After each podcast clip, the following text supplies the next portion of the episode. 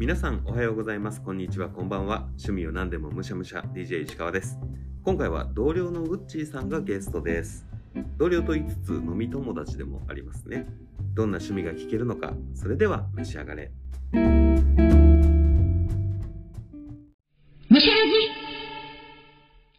本日のゲストはウッチーさんです。よろしくお願いします。お願いします。うっちーです。自己紹介お願いします、はい。えっ、と、うっちーです。年齢はですね、あんま詳しく言えないんですけど、まあ、45歳代です。45歳代45歳代はいってことに、はい。はい、何ヶ月かはちょっと内緒ってことですかそうですね。んそこはあの、ご想像にお任せ。そうですす。45歳代のウッチーさんでございます。ウッチーさんははいデザイナーさんなんですよね。一応、はい。端くれですが、デザイナーやらせていただいてまいす。や、すごいね、デザイナーさんなんですよ。いやいやいや。そんなね、デザインをされている方って、はいどんな趣味をお持ちなのかなっていうのを聞いてみたいんですが、はい。ウッチーさんの趣味を教えていただけますか？ズバリ、DJ でございます。?DJ。はい。奇遇ですが、僕も DJ ですが。ディスクジョッキー、はい DJ 石川。まあ僕厳密に言えばちょっといろいろあって、お休みしてた期間が長かったんですけど、ちょっと今年になってまた、別に辞めたってわけでもなくて、はいやらせてもらえる機会がバーでありま、できまして、それでちょっと久々にこの血が蘇ってきたって感じで、うんうんうん僕の場合は DJ といっても、まあ喋るのも好きなんですけど、はいまあ特にクラブ DJ、レコード、音楽をかけて、お客さんを楽しませるはいという意味での DJ ですね。ターンテーブルの方ですね。ターンテーブルでキュキュキュキュキュの方ですね。はい。すごい。今ね、うん Creepy Nuts とか、はい。ヒップホップにフォーカスすごい当たっていると思うんですけれども、ですね。どれぐらい前からやってたんですか？僕、目覚めたというか、足を踏み入れたのは、うん。高校1年ぐらいの時のこ92年ぐらいね。92年、はい。え、もう30年ぐらい。まあ、踏み入れてはそれぐらいですね。うん。はい。その頃って、はい。ヒップホップってうんそんなにまだ市民権を得てないというか、全然うん。ね、日本でやってますなんて人そんなに多くないですよね。その時はまだ日本語で、日本人でやってますって当時の記憶だ、まあいたのかもしれないですけど、一番最初にやっぱしたのはやっぱスチャダラパーで、はい。スチャダラパー以外の人を当時はうん。聞いたことなかったんで、はだから日本人でやってたのっていうのは自分がその当時記憶したのは本当そのスチャダラパーさんぐらいで、い。はい。で、スチャダラパー聞いて、はいやってみたいなって思った。実はそうじゃない、入り口そうじゃなくて、もともと地元の同級生がうん。いて、うん。で、ある日なんか電話かかってきて、はい。DJ やるぞと。ほいきなりあの電話かかってきて、うんいやいやいや、ちょっと待って、DJ って、それこそもう当時の認知力で言うと、DJ イコールラジオのディスクジョッキはいはいーぐらいでしか分かんなくて、うんで何言ってんだこいつと思って、うんそれでなんかいろいろそこで話して、いや、こういうカルチャーがあると。う。はい。全然ピンとこなくて、うん。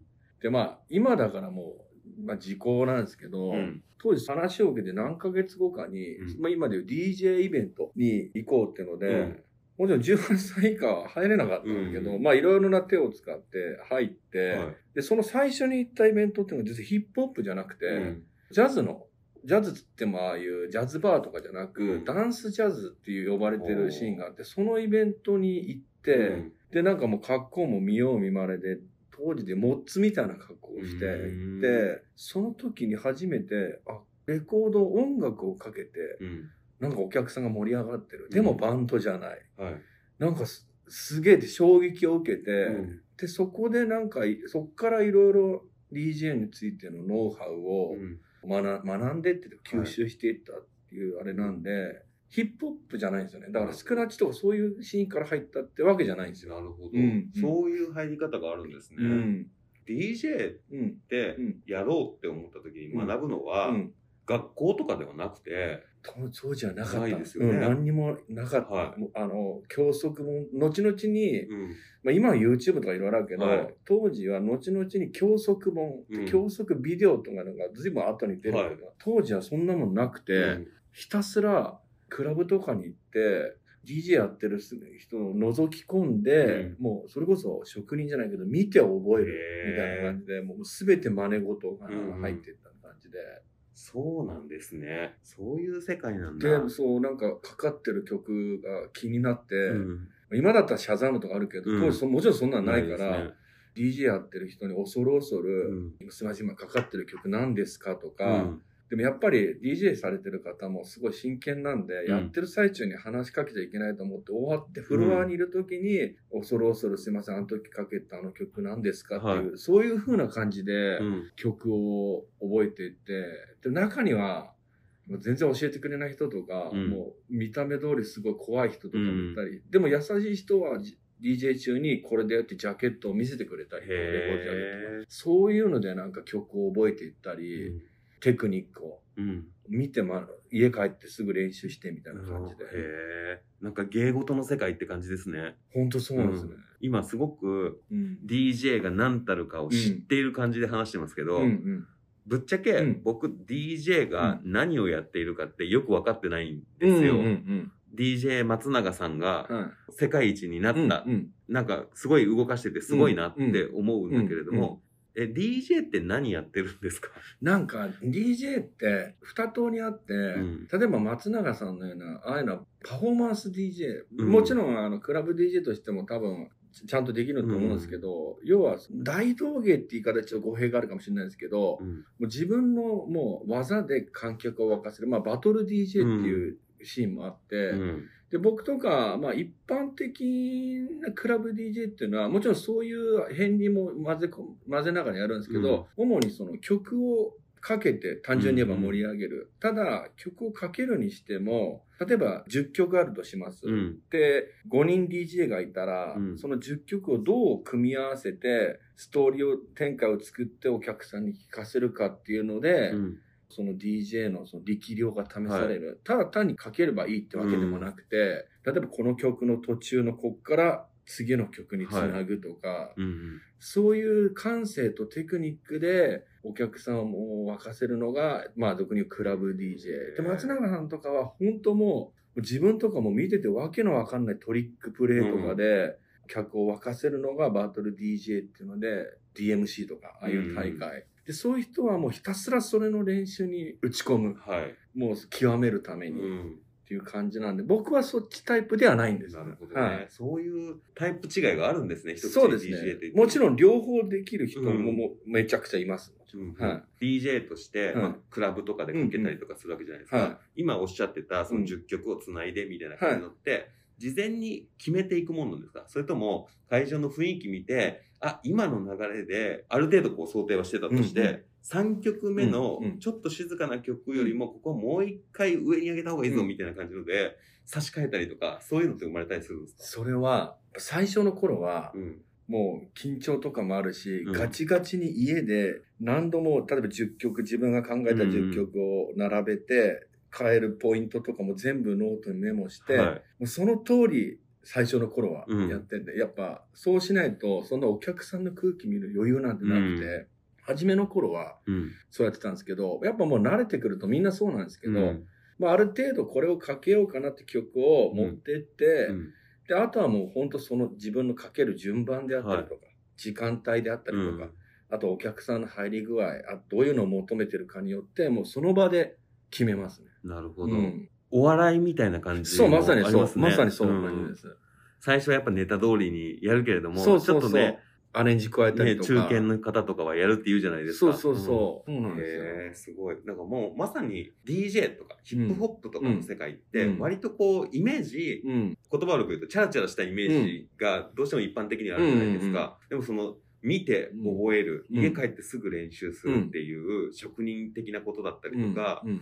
浅草キットというか、そうですね。うん、ああいう世界観の方が実情は近い感じがしますね。うん。で、やっぱ一般的に DJ っていうと、それこそもうキュキュキュで系でしょみたいな、うん。い僕すごい一般的なイメージで言うと、もちろんそれがベベースなのかもしれないですけど、うん。やっぱりいろんなジャンルのいろんなシーンがあって、やっぱもう全然、なんだろう、盛り上がり方とか、まあもちろん客層も違うし、雰囲気も違うし、うんいろんなジャンル遊びに行くと、やっぱいろんな見え方があって、もちろんヒップホップも面白いし、ジャズシーンもハウスシーン、テクノシーン、うんいろんな違いがあって、面白いですね。なるほどね。うんだから DJ とかヒップホップっていうと、うんチェケチェケとかチュクチュクとか言われると、そううんあの、イラってするのはそういうことなんだ。当時はなんだよと思ったんですけど、うんでもまあそれが普通だよなとか思って。ううん。そういうことなんですうね。ん。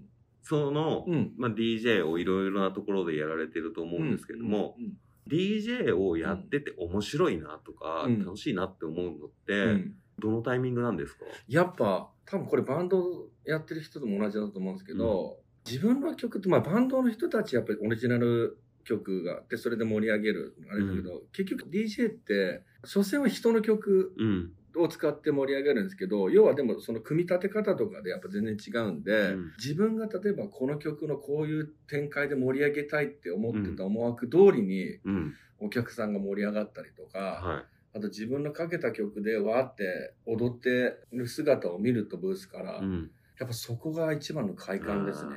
伝わったっていうとそうですねころに快感があるわけですね。はいなるほど。自分の意図してることは思うツボって言っちゃあれですけど、来た来た来たみたいな感じで、うんその快感はやっぱありますね。それがうんクラブでできる DJ って、うん。やっぱりモテるんですか？あのね、これはね、自分は正直あんま持ってたっていう思い出あんまなくて、はいというのはなかなかやっぱ自分、DJ として成り上がっていく人って、ん。それまでの積み重ねがあるんですよ。例えばお客さんを一生懸命呼んだとか、うん。で、やっぱお客さんいっぱい呼まあノルマ、おお笑いと同じですけど、で、そこでやっぱいっぱい呼ぶとだんだんいい時間に割り当ててもらったりとか、は積み重ねがあって、うん。自分はなかなかやっぱそういうことができなかったんで、うん。いっぱいお客さんがいる時間帯を経験したら、そんなけ人多くはないんですけど、でも、やっぱ、なんかもうやってることが楽しいっていうのがあったんで、だから、なんだろうな。モテじゃないと。うん、あのね、目的としては。そうですね。いや、でも、やっぱりモテたいっていうのはもちろんあるうんし、でもやっぱりね、なんだかんだ言って盛り上げられる人と、うんあともうこう言っちゃなんですけど、ビジュアルがいい人はやっぱりもう、スタートラインが違うんで。なるほどねうん DJ 界って、うん僕もね、ここまで話聞いてて、うんその職人的なところがあるっていうのは分かりつつ、うんやっぱなんかね、モテそうなイメージはあるな。いや、でもモテます。やっぱうん盛り上げてる人とか名前が通ってる人は、うん。やっぱりモテます。クラブこそ若い時言ってましたけど、うんうんうんそんなに出る側に行こうっていう思考は全くなかったなと思って。うん。いや、なんでその DJ 目指したかっていうのはもう一つの理由に、うん。バンドブームってやっぱ当時あって自分が、うん。で、自分もなんか音楽の授業とか多少ギターとか習って、やっぱりそのギターやりたいなとか、うん。バンド、ドラムやりたいなとか思ったんですけうんど、未だにやっぱ楽譜も読めないし、ギターもやっぱ当時全然これやっぱダメだと。うんもう手が追いつかない。うん挫折して、なんかそういうシーン諦めてたんですけど、やっぱその DJ という、まあ人の曲使ってるとはいえ、楽譜も読めなくても、人を盛り上げられる手段があるんだっていうのを知った時に、あ、これやりたいって思う。うん初期衝動。なるほどね。うんう確かに、ん。やってみたいっていう思いはありますね。うん触ってみたいっていう思いはあって、うんでもなんか、機材高そうなイメージもあるそしう。そこなんですよ、うん当時は自分とかもうん、当時で言うとベーシックにターンテーブル2台、うん。で、えっと、レコード針、うん。で、ミキサーと呼ばれるもの、最低限、あとヘッドホン、うんもう最低限のセットを揃えるだけでも、やっぱ20万近く確かかかったんですよ、ベーシック学に生にはハードルが高いですよね。そうなんですよ。だからみんな必死でバイトして貯めたりとか、そういう時代だったんですよ。うん。でももう今、全然もう違くて、はい。もうやっぱりフォーマットは自分はもう古いにあれなんですけど、レコードでしかうん。実は DJ できなくて、はてそういうテクノロジー疎くて、うん。でも今逆にレコードでやってる人ってそんなほとんどいなくて、うん。みんなデータだったりとか、はこの間も自分が遊び行った今のイベント何人か DJ 見てたんですけど、iPad でやってる人もいたりとか、で、なんかもう、その DJ コントローラーっていうのがあって、うんそこにミキサーとターンテーブル的なのが合体したコントローラーがあうるんですよ。ん。で、パソコンつないだりとか、うん USB でもう曲何何百曲も入ってるうん USB1 本持ってきて、そこに挿せばできるような感じで、で、この間僕友達から聞いてびっくりしたのが、今そういうなんかもうすぐに DJ できるセットがうん。3万とかで買えるんへですよ。だかえ。らそれを買って、もう曲とか適当にもうデータ誰かから100曲200曲もらえば、うん。もう変な話、プライベートパーティーとかだったら全然 DJ、3万でできちゃううん、機材変えちゃう時代なんで、それだけやっぱハードルが低くなったっていう。うんうんまあ、クラブと場所はべ、まあ、別として。はい。それぐらいなんかもう、やりやすくて、きっかけとして入りやすくなってる時代なんだなと思ってうん。サブスクうのん。曲とかでも DJ できるもちろんそうなんあ、そうなんだ。で、そういうアもうアプリダウンロードして iPad に入れれば、すぐにでも始められるき、うんなレコードないちいち買わなくても、機材と高いの揃えなくても全然できる。うん。ちょっと俺も買っちゃおうかな、ぐらい なんで。すごいですね。すごいそうなんだうん。じゃあ、ちょっとやってみたいなって思うんだったら、割と簡単に割できそうですね。と簡単に全然、ううんん。あとはもうそれを続けられるかどそううかってそうそう。ことですね。だからもう本当始めやすい環境にな、もう昔とは全然違くて、うんうん。いや、すごいなとか思って、はい実際それ触らせてもらったら確かにすごいわ、これって感じで。でそれがあれば別に全然、レコードでしかできないとおっしゃってましたけど、別にできる。もう操作さえ覚えちゃえば。うんってこんな感じです。う。うんん。でもやっぱり自分はそのレコード、ジャケットアートとかも含めてやっぱ物として好きなんで、うんやっぱデータ否定はしないんですけど、やっぱレコードのジャケットがあって、うんうん。それを眺めながらとか、それではいコミュニケーションを取りながらやるのが、まあ好きだなっていうだけなんですけど。さっきのエピソードの中でも、優しい DJ の方がうんかけながら見せてくれたっていう、そうなんあのエピソードなんかいいですね。そうなんですよ。うんやっぱそこで見、ジャケット見せてもらえると、やっぱ脳裏にすごい残るんで、記憶として。例えば次の日レコード屋さん行っても、あ曲名忘れちゃったけど、あなんかレコードジャケットを覚えてるから、それで探したりとか、店員とかに聞くのにも、こういうジャケットでこういう曲だったんですけど、ちょっとすいません、あの、アーティスト名とか忘れちゃったんですけど、とか言えば、レコード屋さんの店員の人も、これじゃないですかとか、うん。そういう風な感じで曲と知り合えるみたいな。そのコミュニケーションいいですね。うん今一人で解決できちゃうっていうところももちろん便利で魅力的ですけど、そうそうそ音楽を介して人と会話ができるみたいな感じのう。は、そうなんですよね。ね、なんか古き良きという風になってしまいましたけそど、ういいですね。あとね、そういうお客さん同士でも、例えばこの曲いいよねとか、うんどういうジャンル好きなのとか、うんそういうとこで会話が生まれたりとか、うんで、なんかちょっとレコードの話になっちゃうんですけど、うん当時、その20年近く前、渋谷って、うん。世界一レコード屋さん、宇田川町、はい集まる土地だったんですよ。うん。はい。でもいろんなレコード屋さんがあって、うんで、みんなレコード屋さんのバッグに、例えば大学の道具とか入れて、はい。レコード屋さんのバッグを日常使いするっていうブームがちょっとあって、ディスクユニオンとかディスクユニオンとか。うんで、自分とか、まあ DJ やってる人だったら、もう渋谷歩いてる人で、うんレコードバッグでどういうジャンル聴いてるかっていうのが分かる、分かる時代もあったんですよ。そのレコード屋さんの袋見れば、あこの人うんこういうジャンル好きなんだなとか、うんジャンルに特化したレコード屋さんがいっぱいあったんで、うんそれもね、ちょっと面白かった。う。うんん。今わかんないですね。今、やっぱもうレコード屋さんも減っちゃって、そこディスクユニオンとか、大まかな、大きいジャンルをカバーしてるレコード屋さんが多いんで、うんあるジャンルに特化したレコード屋さんってやっぱもうほとんどないんですよね。ですうん。多様性でもあるし外からも見えないし、うんっていうことで、まあ、それが逆に面白いっていうふうに思えればいいですけどね。そうなんですうね。ん。だから自分、ちょっとね、結婚とか出産したりとか、うんまあいろいろあって10年ぐらいややってなかった時期もあるんですけど、やっぱ今はもうバーなんですけど、でもやっぱりブースに立つと、うん。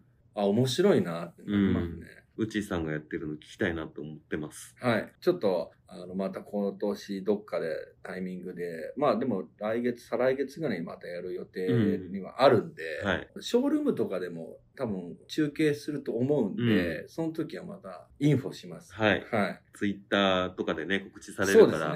むしゃらじのツイッター見ていただければ、あの、うちさんのね、アカウントもわかるんでね、はい。ぜひアクセスしてみてくださ。はいそんな、うっちーさんうん。は、フロアが盛り上がったりとかするの楽しいっていうのもあったと思うんですけど、うんハマったタイミングうん。ってコストもかかるし。で当時だったらそのレコードだから、うん。レコード買っていかないと、うん。どんどん自分のそのレパートリーが増えていかないわけじゃないですか。だから、よっぽど自分の中で何かがないと、うん。続けるのって難しいんじゃないかなと思うんですけど、もう一回戻ってくるほど、ハマったなんかエピソードとかってあるんですか？なんか、なやっぱりその当時、まあその高校大学の時って若かったっていうのもあって、なんかよ夜遊びが単純に楽しかったみたいなのもあって、で、夜遊びするきっかけの一つとして DJ もあったんで、うん。なんだろう、まあ、やっぱそのさっき話したお客さんを盛り上げることができた快感っていうのがずっと染みついたり、うん。で、自分が遊び行くイベントでもいろんな人に出会ったりとかして、うん。なんだろうな、夜の世界が楽しくてしょうが、夜の世界って言ったらあれだけど、うん。よ夜遊びが楽しくてしょうがなかったんで、そのためには、まあ、やり続けたいし、なおかつその DJ でいろんな音楽、ジャンルを知ることによって、そこから深掘りすると、うんいろんなカルチャーに触れるきっかけにもなったんで、それが楽しいっていうのがあって、うん。なんだろう、ずっとハマってたっていうのはありますね。うん。もう大きなうん何かこの事件があってうんとかっていうよりは、うん。もう本当にずっとその世界が楽しかったんですね。そう、単純にいろんなそのジャンルの音楽が楽しくて、で、その海外アーティストのプレイ聞いたりとかして、うん。そこで一喜一憂したりするのがもう本当楽しくて、うん。でもいろんなクラブに遊びに行くのがもう楽しかったので、うんそれでなんかずっと、もちろんそのレコードを買い続けるはい。っていうのを、あのまあ要はその収集癖うんみたいなのもあるんで、まあそれが単純に全部ひっくるめて楽しかったなって思いますね。その夜遊んでたっていうのは大体どの辺が多かったんですか、えーっと、し渋谷と、まあ主に渋谷、あと、あと青山。うん。渋谷、青山、六本木、六本木でもそんなに行ってないかな。うん。でも渋谷、青山、だだいたい渋谷、青山、六本木です。渋谷とかだと、うんウーム、エイジア、ブエそうですね、あの辺の丸山町とか、はいはい。青山は僕はもう知らないな。青山うは、ん。ちっちゃいクラブが結構あったんですけど、うん。もう今、もうほないんですよ、全部。うんそうなんですよ。六本木だと、うん。A ライフとか、えっとね、A ライフとかじゃなくて、六本木行ってたのは、当時僕、六本木の、えっと、飯倉片町のとこにあったクラブで、ちょっとレギュラーを持ってまして、うん。で、まあそこに行ってたんで、ドンキを下ったところぐらいってことですかね。あ、そうそうそう、あの、ずっとまっすぐ行ったとこで、うんで、そう言ってたのと、プラスアルファでたまに当時あった R ホールっていうか、うん A ライフは逆にほとんど行ったことなくて、あそうなんですよ。あ、なるほど。確かにね、ちょっと雰囲気違いますもんね。ちょっと、あの、どちらかというと、チャラ箱的なだったんで、うんうん。そうなんですよね。そうやっていろんなところをやって、今バーで DJ をやられていて、うん。また戻ってきたわけですけれども、うんうん。今その戻ってきて、うん。その DJ をやる上での目標とかってありますか、なんか、昔はやっぱり DJ やってる人、誰でも、うん。まあ有名になりたいとか、うん有名なクラブでレギュラー持ちたいっていうのは、DJ やってる人は必ず野球でいう甲子園じゃないですけど、絶対そういうのあるはずなんですけど、まあもちろんそこに行ける人だっていうのは本当一握りで、うん。やっぱりいろんな、例えば仕事で、就職であったりとか、みんなやっぱはい、いずれ離れていっちゃう人がやっぱすごい多くて、うん。もちろん自分もその一人だったんで、うん実際今そういうちっちゃなバーとかでやって、目指してるものというか、まあ単純にもう今は僕の場合趣味の延長線の目標なんで、なんだろう、その、それこそ初期衝動の人じゃないですけど、うん音楽を通し、まあその曲を通して、うんなんかこの曲何ですかみたいなうんとことか、この曲いいですねってコミュニケーションが取れれば一、うんの取るのが一番楽しいというか、はい。今はもうそこですね。ううんん。当時憧れてて、うん。教えてもらって、そのかけるときにジャケットを見せてもらってた側から、そうなんですよ。こう見せてあげる側にっていう、そうですね。うん。うんいいですね。で、DJ 同士でもこの曲何みたいな感じのうんももちろんいいし、なんか昔みたいにそういうガツガツしてる感じじゃなくて、うん。なんか、あの、ゆっくりなんかやってるのが楽しいなみたいな感じで。そうですね。なんか趣味の中でもがむしゃらに高みを目指してやっている時はた、やってる時で楽しいんですけど、うんうん終われないというか、うんゆったり自分のペースで楽しめるっていうところの心地よさに気づけるっていうのもいいですよね。そうですね。まあ草野球と同じような感じですね、うん日本的に。ねうん。楽しいからやってるみたいな感じで。なるほどう。ん。今、うん。こうお話ししてる中で、うん僕はうん。興味はあると。うんで、ヒップホップもそれなりにというか、うんまあ聞くっていううん。ぐらいのうんラジオの方のうん DJ 石川に、うん DJ をやってみなよってなった時に、僕はい何から始めたらいいですかね？まずは、一回、まあ一回というか、まあバーでもいいし、うん DJ がかけてる空間に行ってみて、うんまず体験する。うん。体験してみるのが一番。で、一番、まあ一番いいっていうのは、ちょっとお酒が入った状態で聴く音楽っていうのもなかなか心地いいものがあるんで、うん。そういうの一回体験してみて、うん。で、もしそこでなんか楽しいと思ったら、それこそもう、いや、もう安い機材とかでも、入手して、うん。まあアプリでもいいんですけど、でも本当、例えば友達ん家で飲むときにちょっとそれっぽいことをやってみるとか、もう広さとかそういうのは規模とか全然何でもいいんで、なんかそれで一回やってみて、うん。そこでなんかどう感じるかっていうのうんをぜひ体験してほしいなと。はい。そうですね。うんまずはちょっとこう自分の衝動を呼び起こす。ところからっていううんことですね。うんう。ん。なんかそれでなんか共感しても、全然別に音楽最初は詳しくなくてもはい全然いいんで、まずは自分の好きな曲かけてみて、そこでなんかイエーイみたいになってくれると、多分絶対気持ちいいと思うんで、うんわかりますう。んで、さっき言わせたけど、うんあのね、六本木の先西麻布、はい。渋谷青山西麻布、うんうん。西麻布が結構自分の中で大きいターニングポイントで、はいそこにあった結構伝説になってるクラブがあって、もう今ないんですけど、はいやっぱそこで見た景色とか経験し、体験したことが、結構自分の中でその、じ自分のこのクラブで遊んできた人生史の中では、はい。結構大きいかなってああ、感じです、ね。何でしたっけ？えっ、とね、イエローっていう。あーイエロー聞いたことありますうんうんそこがやっぱ結構、いろんな衝撃的な印象に残ってる時間だったなって思いますね。うんなるほど。うん。うんそういうの大事ですよね。そのクラブとは限らずとも、なんかそ自分の青春時代の大事な場所みたいなのね。そう。で、うん結構自分がその始めた90年代からって、すごいタイミングが音楽、いろんなジャンルの音楽史の中でもいい時代だったんで、うんそこをリアルタイムで体験できたのはすごい良かったなと思って、思いますね。そのうん DJ の移り変わりとかもいろいろ見てきたんで、うん。なるほどうね。ん音楽好きな人だったら、絶対なんかやってみたら面白いカルチャーの一つだと思います、うんうん僕は。うんちょっとね、うん自分の好きな曲と好きな曲を繋いでみるみたいなそう感じのことをね。そうそう。それがなんか自分の中で決まった時、おーって熱くなるものがあるんで、ぜひなんかそういうのを体験してみてほしいですね。ありがとうございます。ありがとうございます。はいいやー、面白かった。DJ、なんとなく知った気になっているものの解像度が上がっていくって面白いですね。そうですね、うん。もう、まだまだ全然話し足りないんで、はい。いつかまた第2、パート2、パート3はいでお会いしたいです。そうですね。はい。またお話伺えればと思います。ありがとうございました。ありがとうございます。むしゃらじ